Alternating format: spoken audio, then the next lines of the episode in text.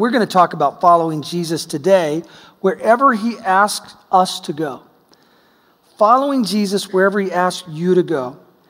Are you committed to following Jesus to wherever he asks you to go? A teenage boy was at the mall with his dad, showing him that weight set that he had wanted for so long. And he said, Dad, I promise, I promise I'll lift on a regular basis. I need to build up my strength for my football team Help me out, Dad. Come on. Dad said, Son, that's, that's a big commitment, and these, this is really expensive. He said, Dad, you'll see. You'll see. Just give me a chance. So Dad relented, paid at the counter, was walking away, and a few steps from the counter, he heard his boy say, What? You mean I have to carry them to the car? We're kind of like that with, um, with Jesus sometimes. We sign up, we're in, we're all committed all systems go, all in. And then somewhere along the way, we get busy in life and job and work, and we forget about the priorities that He's called us to. I think we're well intentioned, most of us. But I think the reason we need to read the Bible and hear preaching and teaching is God will remind us of His priorities. And that's what I'm going to try to do with you today. Let me read to you the priority that I'm going to emphasize today when it comes to the words of Jesus Christ. Luke 19:10 For the son of man came to seek and to save what was lost. Wow, that's that's the main purpose of Jesus Christ coming to this earth. Let's pray.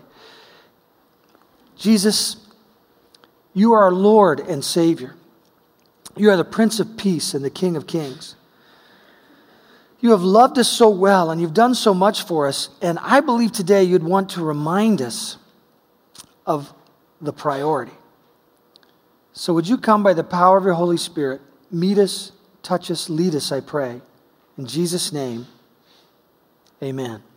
Three things that I see that I want to bring out of this text today. And the first is this Will you personally answer the call to be a follower of Jesus? Perhaps you're here and you haven't done that yet. Hey, there's nothing wrong with, uh, with, with being on a journey and trying to figure it out. We were all there at one time. And you're watching people and you're listening to words and you're saying, God, are you real? Maybe you haven't decided yet, but I hope you do because I know He'll meet you and love you. But I want to make a distinction today. Uh, I'm not as fond of the term Christian as I used to be. And I'll tell you why. It's kind of been stolen away from us. Uh, people are Christian these days a lot like they're Catholic, meaning I was born into it.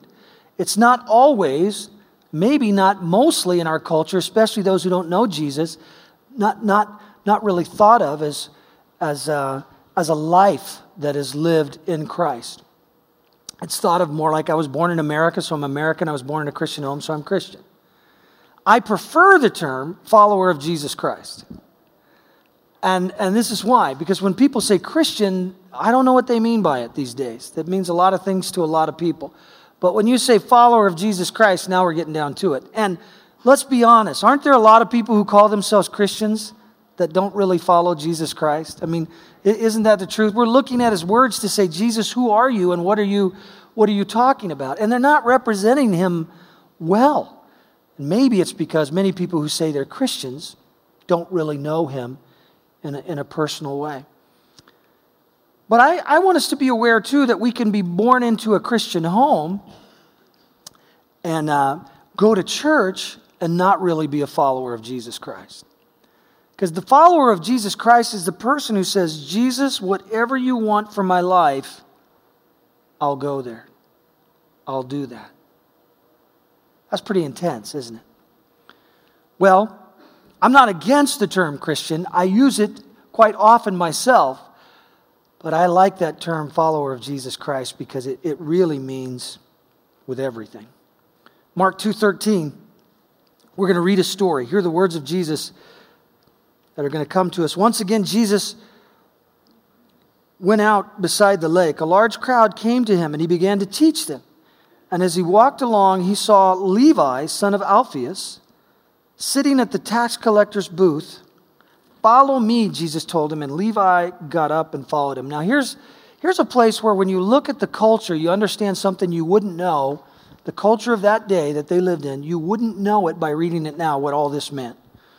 But tax collector is a dirty term in that culture. Here's what had happened the Romans had literally occupied the nation of Israel and moved their army and taken it over. It was an occupied nation. They had set up tax collecting districts or di- districts in that in all of Israel, and then they had hired some Jews who would collect the taxes for them. The taxes went for their army, the taxes that they took from the Israelites also went to fatten the Roman treasury. You can imagine why the Israelites did not like it. It was their nation. They'd been taken over. In a sense, they were slaves to the Romans now, and what the Romans wanted, and their money was being taken from them. Not only that, but they hired Jews, which meant if you're, if you're a tax collector, you're a, you're a person who lives in the nation of Israel, but you've decided to leave the Jewish culture and not follow the Jewish law. So they're really, you know, you might call it backslidden. They've just, the tax collector is one who's moved away from his people in order to get monetary gain with the Romans. And they are the most hated, despised people in this culture, tax collectors. Because they're cheaters, they're extorters. And, and, and one of the things they would do is the Romans didn't care if you took more than they asked for, you just had to give at least what they asked for. But if you found a way to extort, cheat, and lie to get more money for your own, they didn't care.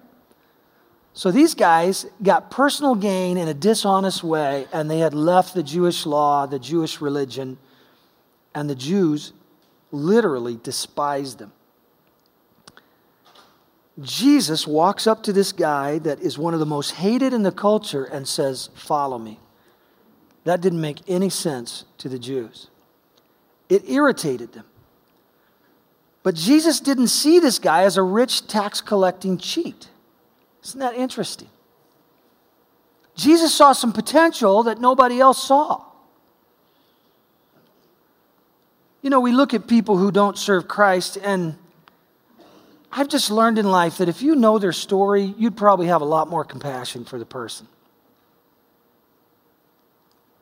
They're not living right, they're hurt, they wound, but if you just knew their story, you'd probably have compassion because everybody has a story and there's some hard things that happen to people in life. I don't know what Levi's story was, but I know just because he was living in deep sin and called a sinner here. And by the way, the term sinner here, we've all sinned and fallen short of the glory of God. But when you see this in the Bible, it's talking about those who've chosen a lifestyle of sin, willful, continual, deliberate.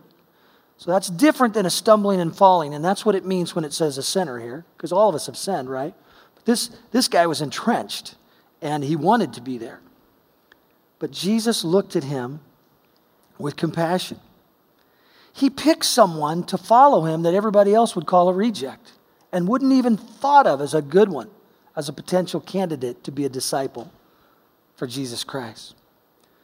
But Jesus saw in him. Now, catch this Levi becomes Matthew. Matthew is the one who wrote the New Testament. This rich tax collecting cheat, this despicable character, becomes one of the apostles, one of the 12. He writes the New Testament eventually. He gives an eyewitness account of the life and teachings of Jesus Christ. And eventually, Levi, who became Matthew, which means, by the way, his new name meant the gift of God. Eventually, he would die as a martyr in Ethiopia for Jesus Christ. Nobody saw that when Jesus was calling him. They all got irritated because he was sitting with a sinner, associating with a sinner. I think as Christians, we, we just lose it sometimes. We lose the, the priority of Jesus. We don't understand really what he wants or how he wants us to look at people and to reach to people because we just get too familiar with being with one another. I'll tell you one of the great dangers for this church. You are wonderful people. You love each other. But one of the great dangers would be that we turn so inward in being with one another that we don't look at people who are hurting and wounded and need Jesus Christ. Just small things. I remember Karen and I visited a church a few years ago, And as we walked in, there was a lady with a beaming smile on her face, and it looked just like she saw Karen and said, Well, look who's here. I'm so happy to see you. And she stuck her hand out, and Karen literally stuck her hand out. And the lady went right by her and shook her friend's hand. And Karen was like, you know, and then walked away. We get so into seeing each other sometimes, we, we, we don't really care if they're among us. I think Jesus would remind us that he wants us to pay attention to, care about, and understand that he loves all people and wants to draw them to, ourself, to himself, and he would use us to do that. This guy has a heart that becomes so pure, he is used by the Holy Spirit to write the scriptures of God. You know, God uses your past weakness, my past weakness, our sins to show his amazing grace and forgiveness, right? We forget where we came from. He'll make a trophy out of a life like Levi's and make him Matthew. He'll make a trophy. He is making a trophy out of you and out of me. It's not because we're special, it's about His forgiveness and amazing grace. And it just keeps reaching to all people. I think the greatest evidence that Jesus is God is the way He transforms lives. I mean, you can argue with a lot of things about the Bible and all that, but you can't argue with the fact that when people come to Jesus Christ and give themselves to Him, they change. They drop things that they were once doing that were addictive and hurting others. They're transformed as they walk with Jesus and follow Jesus, and they leave things behind that you just don't see that kind of transformation coming from any other entity in our culture. Jesus transforms lives. A person with an experience is never at the mercy of a person with an argument. Argue all you want, but once he's in your heart and once he's changed your life, and when you see him transform your life and everybody else's lives, that's hard to argue with.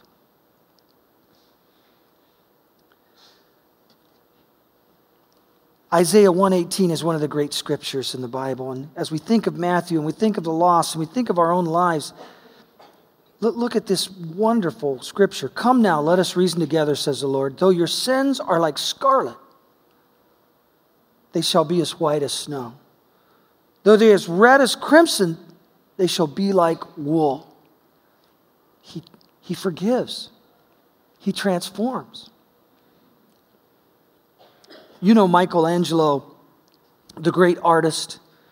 There's a sculpture called the Pietà, I think I'm saying that right, depicting Mary holding her son Jesus after he was taken down from the cross. And those who've seen it live just say it's an overwhelming experience. The compassion she has on her face as she holds her son at the foot of the cross. That's, that's Michelangelo's sculpture. But here's how the story goes at the time he did that sculpture, he was too poor to buy marble for sculpting.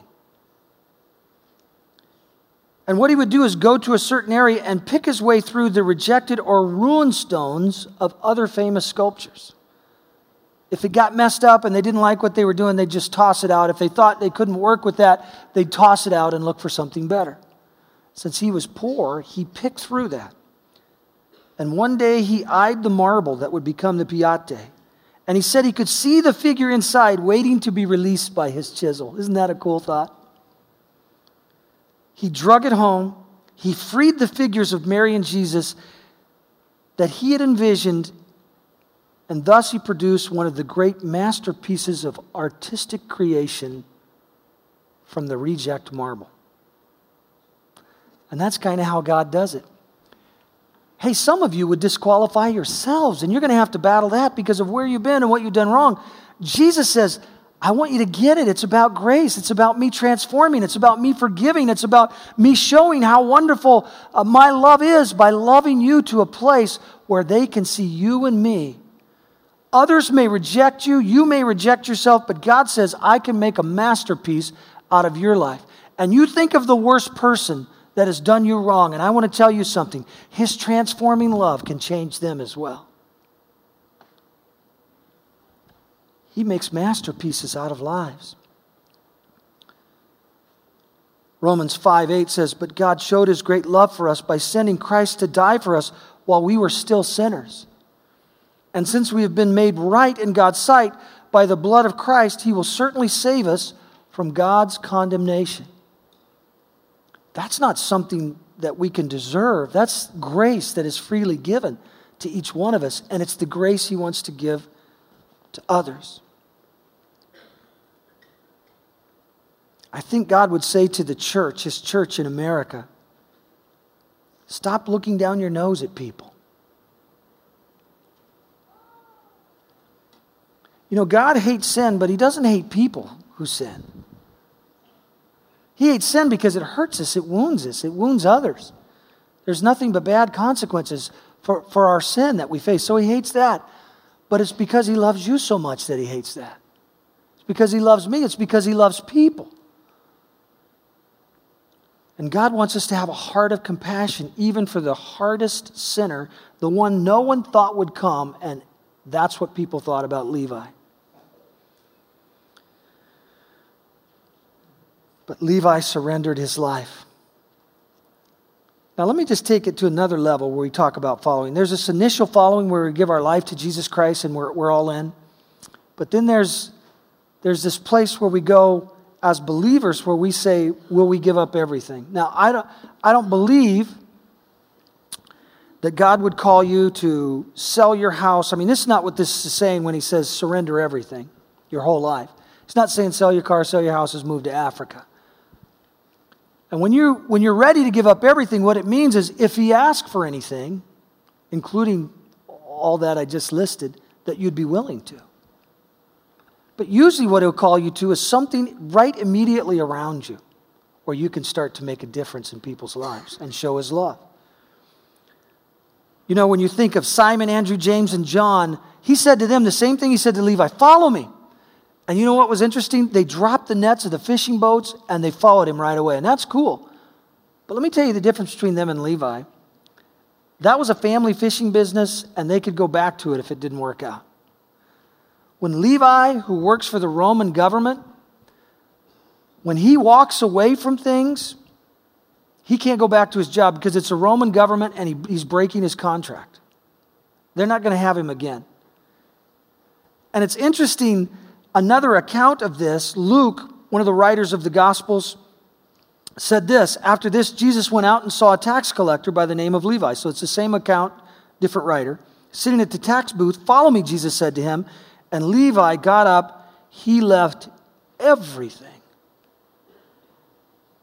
He left houses and transportation and a job he could never go back to, and he followed Jesus Christ. He was all in. Now, Jesus sees you and I as well. And he would call you by name. He'd call me by name and say, Will you follow me? Sometimes it comes to a specifics where he's ready to move us or he's ready to, to, to, to bring us into an area where we're minister to a person. And each time the question is in front of us will we follow him in what he's calling us to do? All those steps aren't easy at times, but they're always best if we follow the path that Jesus wants us to follow. Boy, I struggled with this when I received my call. And I've, ta- I've talked to some of you, you've heard this story, but I just I think it's appropriate in this setting uh, to talk about it again because um, when I was little, I was raised in what, is known as a Pentecostal church. And uh, I mean, it was really Pentecostal. You had to put tennis shoes on to get a good grip on the wall. I mean, there was a lot of, a lot of movement of God and a lot of movement that, you know, just movement.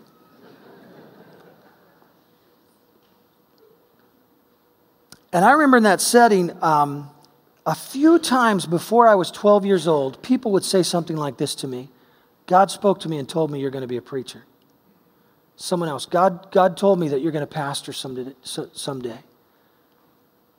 Someone else, God told me to tell you that someday He's going to use you to preach the word. Well, here's the problem with that for me I didn't want that. Even before I was 12, I didn't want to be that my thought was, I'll serve you, God, but listen, I watched my dad pastor small churches. He got beat up and criticized a lot. And honestly, who would want that for their life? And so I just thought, please, no, God. And I, I remember thinking, I was just a little guy, but couldn't I just make a lot of money for you and just give it to you? That, that'd be more fun. Well, I eventually ran from the call of God. In my latter teen years, I departed the faith. And I'm ashamed to say it, but I was one who believed that Jesus was the Son of God and didn't follow, even though I believed that. As I look back, I was running from a call on my life. I was struggling with this call to follow and give up everything.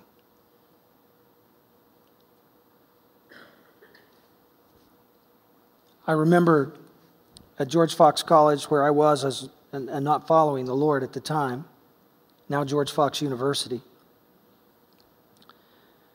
that one day someone said to me, Hey, uh, the pastor from Beaverton Foursquare, Ron Mehl, is going to be speaking tonight in the lobby at Sutton. Do you want to come? That was one of the dorms. I said, No, I don't want to go. And they said, Well, he's a basketball player, which I was playing basketball at the time. And, and I said, Yeah, I still don't want to go. They said, He's really funny. I thought, Well, that'd be interesting, but I don't want to go. That night, it was providence of God. I probably didn't know it. I was walking along past that dorm. I looked in, and there were about 120, 150 students in that dorm, just jammed in there. And I saw this tall, lanky preacher back there, and I thought, oh, this must be that guy. And I was intrigued a little bit, so I ducked in there, sat near the back. I'd never heard anybody like this guy. Now, he was Pentecostal as well, but he was kind of a quiet Pentecostal. But I'd never seen any, he, this dude was completely himself, completely in his own personality the whole time. And he was warm and relational, and yet I could feel, I was familiar with it because of my youth, even though I wasn't following God. I could feel the Holy Spirit in the place. And as he talked, I felt God drawing my heart. Now, I didn't give my heart to Jesus that night, but I bowed my head, and for the first time, I yielded to a call. It was just the beginning, it was the first baby step.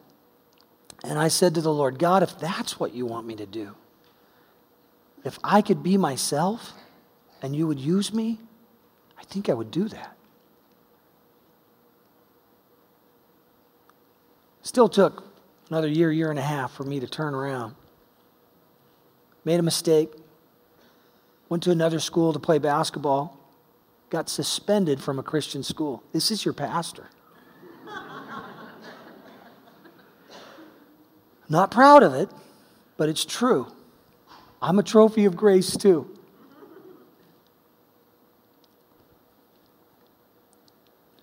But eventually, I, I, just decided you know what? Running from God is hard.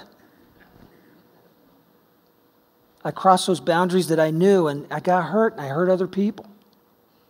So I decided I wanted to follow the Lord. Not long after I made this all in decision, I met my beautiful wife, Karen. And I remember as I started walking with the Lord, I felt this pull to ministry again. I wanted to be a sports announcer. And that's what I was working towards with my education at George Fox. There's a track there for that. I, I changed my major. Karen and I had talked about marriage, and I went to her when I just realized, oh my goodness, she doesn't know what the ministry is. She doesn't know what she's getting into if she marries me, and I just thought she needs to know. And I went to her, just, I'm still, you know, I'm struggling with giving up everything. It may even cost me Karen, who I love, if I follow Jesus. You know, that's not, I wasn't thinking right, but I had to be willing, if I was going to follow Jesus, to go where he went if someone else wouldn't go with me. So I remember driving to Western Oregon State and sitting with Karen one night and saying, honey, I, I, I think I'm going to have to yield to this, this call that I think God's been on, put on my life to be, a, to be a preacher, a pastor. And it's hard. And this is what I told her. And, and this is true, but there's a, there's a good side to it that I've experienced that I, I wasn't really thinking of. But I said, we would live in a glass house our family would face a lot of criticism. Might be a surprise to you, but all pastors face a lot of criticism. I, I remember someone asked me after two years of ministry, "What have you learned?" When I was senior pastor here, and I said, "Sheep bite." That was that was the first, you know. But shepherds aren't supposed to, you know. That the challenge of the man and woman of God is to have tough skin and a tender heart.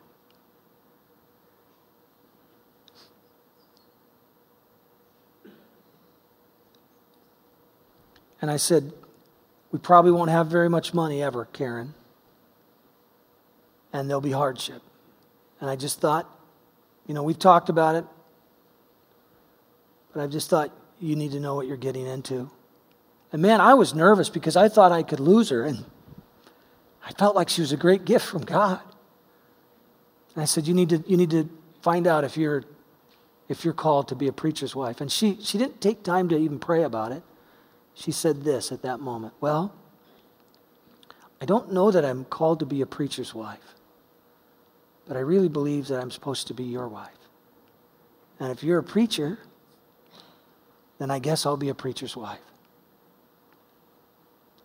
And it's worked out great. But man, it was all on the table for me. It was all on the table for Matthew. And he was willing to give up everything. And that's what being a follower of Jesus Christ is at any moment to turn and go as he leads.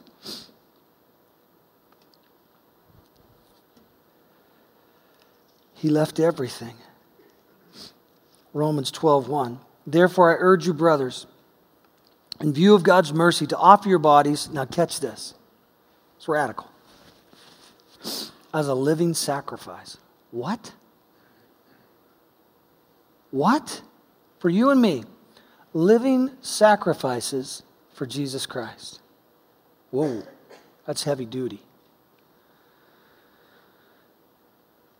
holy and pleasing to God. This is your spiritual act of worship. Do not conform any longer to the pattern of this world, but be transformed by the renewing of your mind. Then you'll be able to test and approve what God's will is, his good, pleasing, and perfect will. And that's what I found out in the ministry. It's been so rewarding.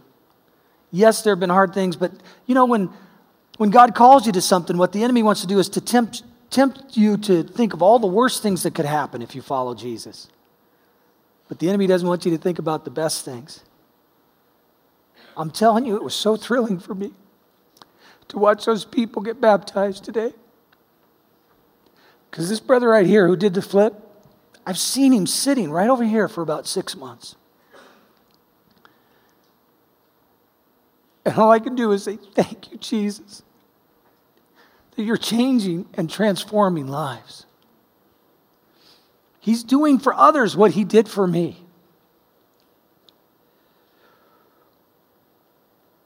And I've seen a lot of great stuff that I'm, I'm just so grateful I got to be a part. I get to be a part of what the Lord is doing.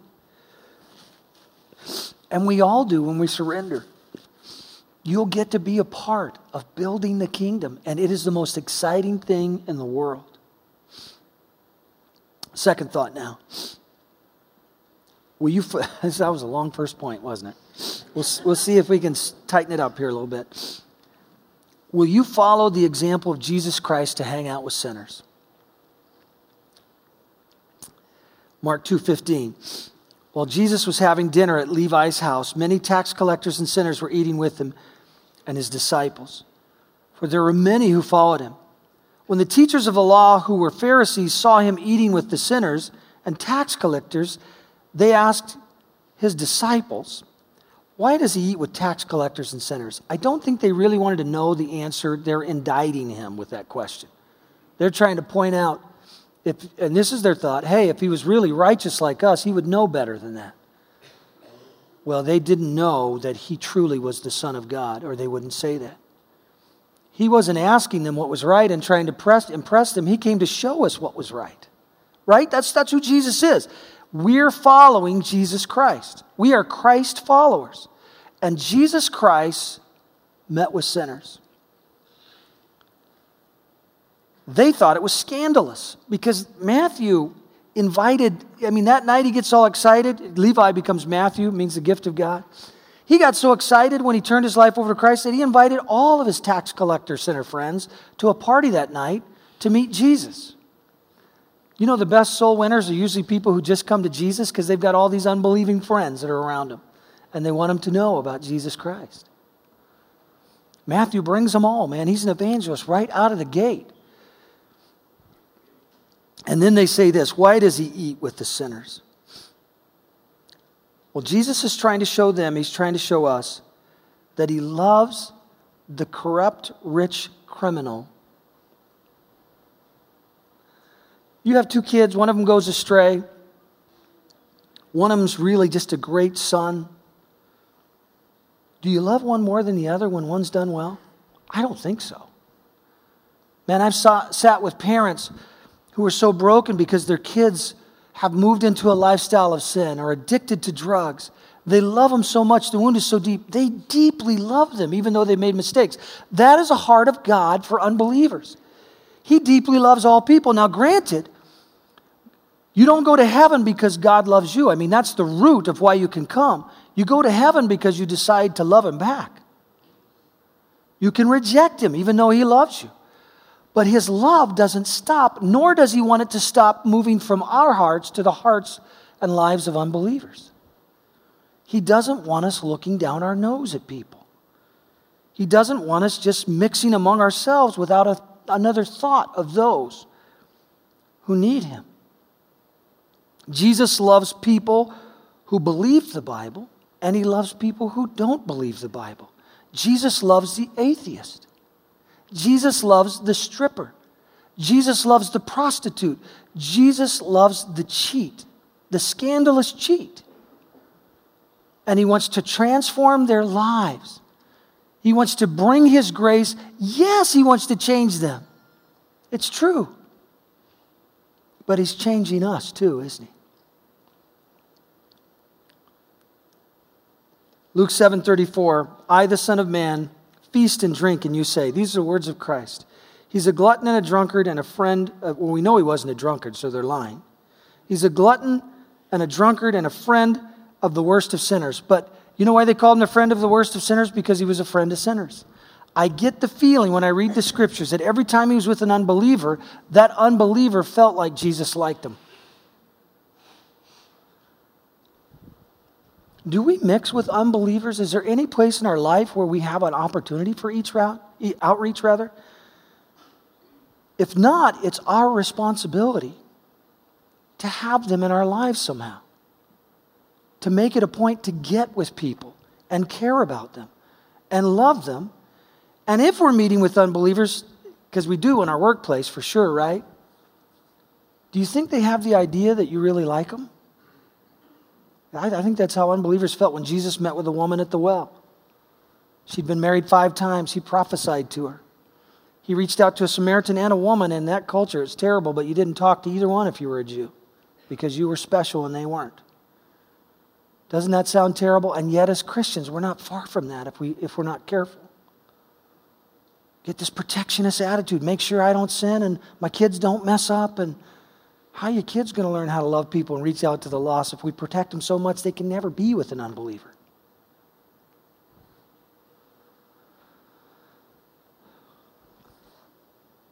Jesus was called a friend of the worst sort of sinner. Matthew invites all his friends. Look at the result of Jesus hanging out with them that night. Levi invited Jesus and his disciples to be his dinner guests, along with his fellow tax collectors and many other notorious sinners. Not just sinners, the really bad, most known sinners in the community, notorious. And there were many people of this kind among the crowds that followed Jesus. Now, I could do another sermon someday on, you, you know, like if you've had a problem with alcohol, probably the, the bar is not the best place for you to go to minister, right? But it makes sense to me that God would want to reach people in bars. And it makes sense to me that He might lead you to a bar to help someone. Just, it just makes sense because if Jesus would meet with the worst of sinners, then we might find ourselves at a gathering sometimes with the worst of sinners. Loving on people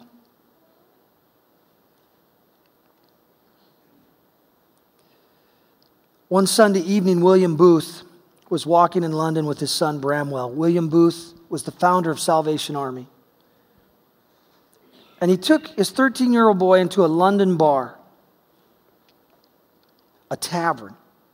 The place was crowded with men and women. Some of them were drunk, some of them were loud, and the air was filled with the smell of alcohol and tobacco. Now, this is a 13 year old boy who had a righteous dad, and he didn't get it. And Bramwell, the son, said to dad, Can we go now? Why did you even bring me in here? And General Booth said this Son, these are our people. These are the ones I want you to love. These are the people I want you to live for. These are the people I want you to bring to Christ.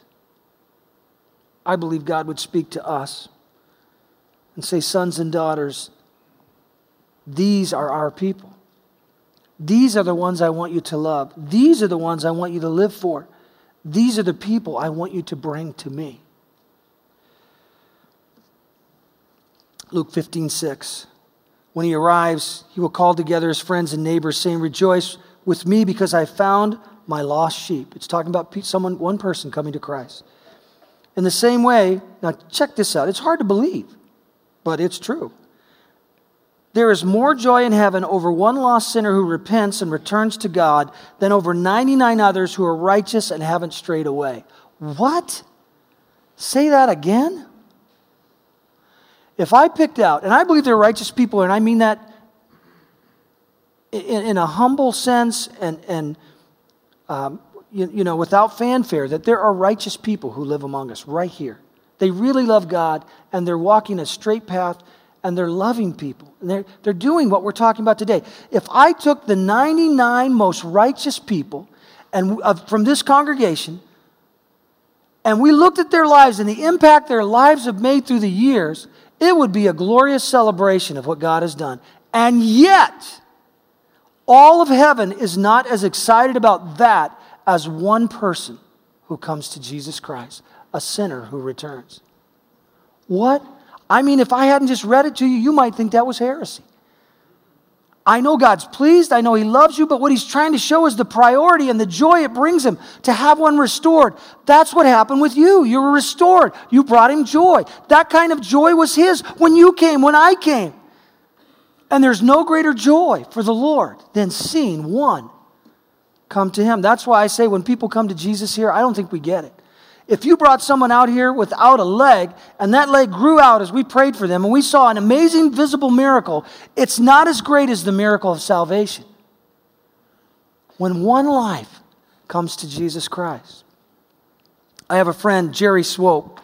Some of you heard me talk about her before. She must be 90 years old now. She was my secretary when I was at the district office of the Assemblies of God in Brooks, Oregon, as the district youth director many years ago. And I love Jerry Swope. She's the coolest lady. She retired at the age of about 75. Not long after her wonderful husband, they pastored a church there in Brooks, passed away, Bob Swope Sr., who I loved as well. Jerry, when she retired from the district office and her daily work, felt the Lord led her to go down to the Brooks Tavern. Now, this is a 90 year old pastor's wife. She's younger then, I guess, maybe in her 80s. And here's what she did she made brownies and cookies, and she could bake some good stuff. And she just walked into the bar and said, Do you care if I leave these as, you know, for your customers? Said no. So she went every week with her brownies and cookies. People started eating them, started to become familiar with her, thank her, hugging her. She had the smell of smoke and the smell of alcohol and all around her. And Jerry just loved on those people and treated them like they were somebody. And before long, what do you think happened? They figured out she was the pastor's wife. And some of them, even when they were drunk, would start to tell her how bad their lives were. And then they would ask Jerry from time to time, Will you pray with me? And Jerry just went in there, loving on people, and made a difference in her 80s. She's a remarkable woman. Somehow along the way, as committed as she was to the Lord, as righteous as she was, she understood the priority of Jesus Christ to seek and to save the one who is lost. She's one of my heroes. I remember years ago, I was a youth pastor here. The church was called Grace Community. Somewhere around 1984, I was here, I believe. And we had kind of a, a youth revival happening. It was amazing. I, I think I remember that there were 46 kids who got saved in a 12 week time frame. And it was just one of those times where it wasn't always like that in youth ministry for me, but one of those times where there was just an explosion that God brought. And I don't know exactly why it came, but it was cool. And we had just a number of kids coming. I mean, we, we jammed the youth room that we had at that time on the Sagart campus. So much so that we were meeting on Sunday nights that we had to switch places with the adult congregation, and we went to the big church space and they went to the youth room on Sunday night. Tells you something about some people who love kids right there. Because you can't get a lot of Christians to move out of their seat, let alone out of their church space, you know.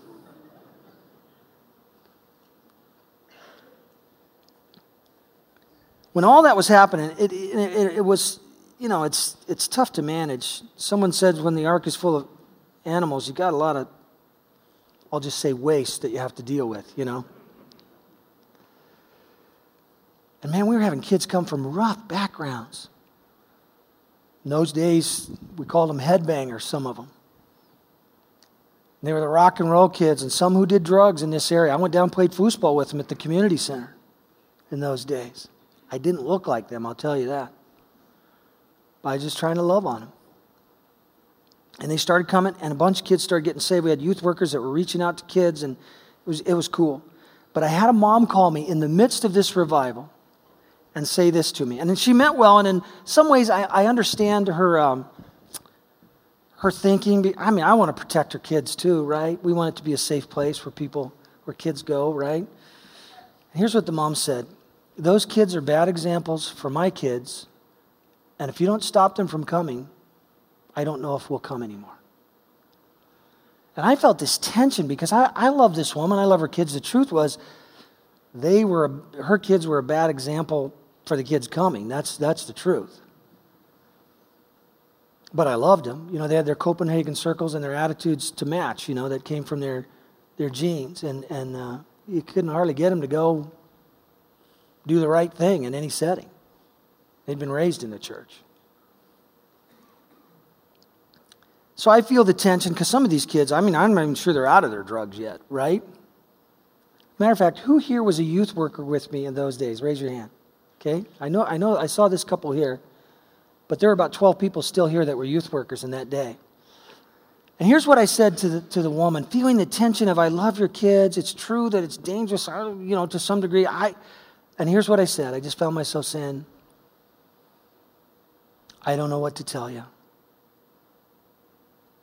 They're coming and they say they want Jesus, and I just don't have the heart to tell them to go away. Well, thank God she hung in there with her kids. But if we're not careful, we won't want people who don't know Jesus among us, and we're missing it. We're missing it. How can they find out who Jesus is if we never have contact with him? How will they know, the Bible says, unless someone tells them? I like this quote from Max Lucado God loves you just the way you are, but he refuses to leave you that way. He wants you to be just like Jesus. And if you and I, I'm going to add to that, are going to be just like Jesus, then we're going to have to be willing to sit with sinners who don't know him and love on them.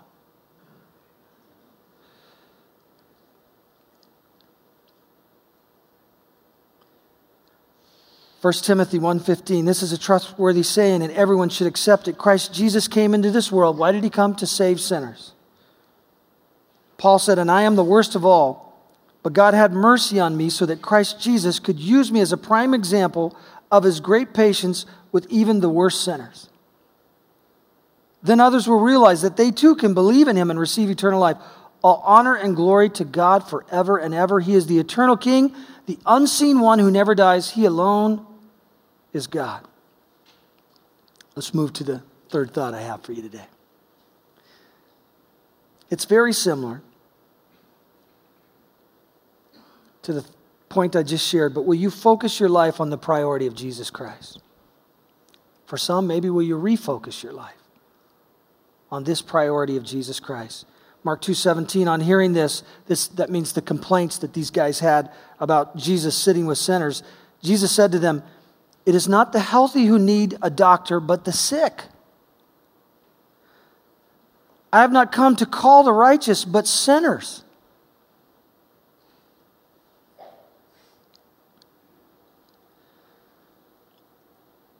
Let me ask you a question. If I walk into a hospital with sick and wounded people laying on the table, is it an appropriate response to say, What is the matter with you people? If you'd have just exercised, this never would have happened to you. Eat your vegetables, for goodness sake. Or maybe that Christian attitude that says, well, if you had faith, you wouldn't, you wouldn't be sick. This is your problem. You don't have faith. I'm going to tell you, that is not an appropriate response in either, in, in, in either context there. Here's the appropriate response if you walk into a hospital full of sick people compassion and concern. And Jesus is saying, when it comes to people who don't know Him, that He wants us to be compassionate, that He wants us to be concerned, that He wants us to stop looking down our nose and stop our protectionism and open our hearts to having a relationship with people so they can come to Him. What kind of doctor spends all his time with healthy people? I mean, can you imagine going to an office to a doctor and say, Hey, I'm not feeling well? And he goes, Whoa, whoa, whoa, whoa, whoa. I only meet with healthy people. What? I mean, he'd be a kook, right? Doctors are to keep you, yes, maintenance good, but they help people who are sick to get well. That was the heart of Jesus to help them get well, to help them overcome, and he wants us to carry the same heart. Here it is, Luke 19:10. The Son of Man came to find lost people and save them. The priority of Jesus Christ.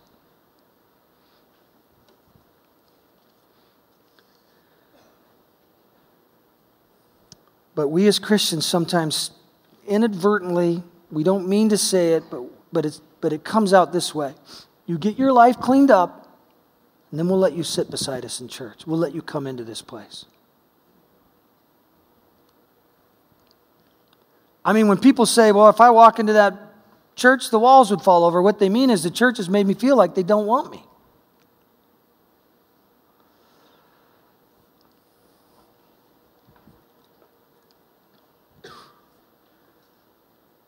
Jesus wants us to know that they will not live right until they come to Him. I like to fish. I've caught a lot of fish in, in my day. My dad took me fishing a lot. And we used to go a lot when he was here in Oregon. We never once cleaned a fish before we caught it. Not once. As a matter of fact, it is impossible to do. You can't clean a fish before you catch it. You have to catch it and then you can clean it. It's true with people who don't know Jesus Christ. They're not going to do the right thing before they come to Jesus because they don't have the Spirit of Christ in them to help them overcome. But when they come to Jesus, He meets them with the power of the Holy Spirit, just like He met you, just like He's meeting me, and we're growing all the time because we have God's help. And we're getting cleaned up all the time. We're being sanctified, is the term. Growing in the righteousness of God, becoming more and more like Christ. But you can't do that before you know Jesus. So we have to stop this thought of, you act a little better and then I'll hang out with you.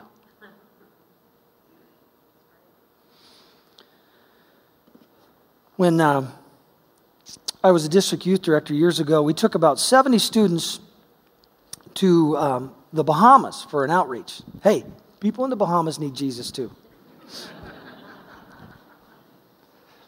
Denny Duron was a pretty famous youth evangelist in those days. You may not know the name, but he's a good man. And we had him um, as part of that outreach, and we the kids were out on the streets after we had done our orientation in the first day or two, and they were ministering. And we were out setting up a couple of restaurants because when you feed 70 people, it's no small chore. Uh, you got you to find spots that, uh, that are ready for you. And we'd set it up, we were double checking. And then on the way back, after all our checking, Denny's with us. He's the evangelist. And man, he could, in a, in a public setting, he was an amazing minister, an amazing evangelist. But in private settings, I mean, you go to the gas station, this guy leads people to the Lord who are pumping gas. Uh, he was incredible. And Denny says, let's pull over. We have a half an hour or, or, an hour or so here. Let's pull over and we'll just talk to people door to door. And I was 26 years old and I said, Really? He said, Yeah. I said, Okay. So we pulled over. It was he and I and Karen, my wife. And we went up to some doors, kind of older homes that were kind of broken down. We knocked on doors. And this guy was amazing. He would start in, tell them we're here, that Jesus sent us. He would talk to them about the Lord. They would invite us in and he was leading people to the Lord, and then we'd leave the house. And I thought, man, that is, that is amazing. So finally, after four or five houses, we come to a house, and Denny says to me, You got this one. And I said, What? no, you take it. I said, What, what do you mean, take it? Well, I'm not going to say anything this time. I'm going to I'm going to let you do it. I said, I don't want to do it. You're, you're better at doing it than me. He said, No, no, it's just you, the Lord's in you. The Holy Spirit's going to help you. You just start and he'll, he'll lead you, but just go for it. So I said, Okay, but I had a little anxiety. We went up, knocked on the door. Door swings open. I was not ready for what I was about to see. Here's a woman who is six foot tall, weighs, I'm just guessing, around 250 or 300 pounds. She was a big Bahama mama. I mean, she was standing right there, a young woman. But what made it really alarming to me and scary is she was standing there in her underwear, acting like it was no big deal. So I looked at Denny, and Denny just went,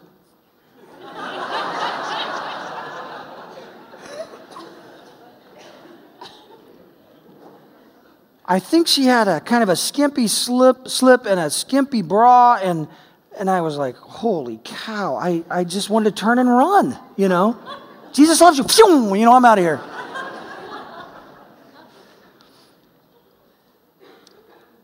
She invited us in. I was so glad Karen was with us. The three of us walked in there. Denny's trying to keep from laughing because he's watching me just struggle. And I start stumbling around. I don't even know what I said for the first four or five sentences. It was something like, well, we're just coming from here. And I started witnessing to the chandelier up there, you know. I wouldn't look at her. But I finally got through it and I was asking the Lord to help me and I started talking about the Lord and I looked down at her eyes at some moment, just a few minutes in, and she had tears in her eyes. And then I found the courage as the Holy Spirit was empowering me to say, Would you pray with us? Because Jesus loves you and He sent us here. And we gather in a circle with the 300 pound Bahama mama in her underwear and she prays the sinner's prayer. And it was amazing to me what happened immediately after she accepted Christ into her heart. She said, she was real comfortable before. I don't know if it's the culture or what. I don't know why she was comfortable when I wasn't, but she was. But when she accepted Christ, in that moment, she said to me, Would you give me just a minute? She went into her room and about two minutes later came out fully clothed. I mean, immediately the Holy Spirit was start, starting to work on her heart. And we were able to invite her to the church where we were at. And to me, it's a testimony that you, you, you, you can't clean people up before they come. We have to stop that thought. And if you're here and you think you need to be cleaned up before you come, that's not how it works. You come as you are. And then Jesus starts to do his work. Jesus will make a trophy out of your life. I want to close with this scripture in 2 Corinthians 5:20. Where we accept this focus of a priority of Jesus Christ reaching souls. Here's what it says in this verse. If anyone belongs to Christ, there is a new creation. The old things have gone. Everything is made new.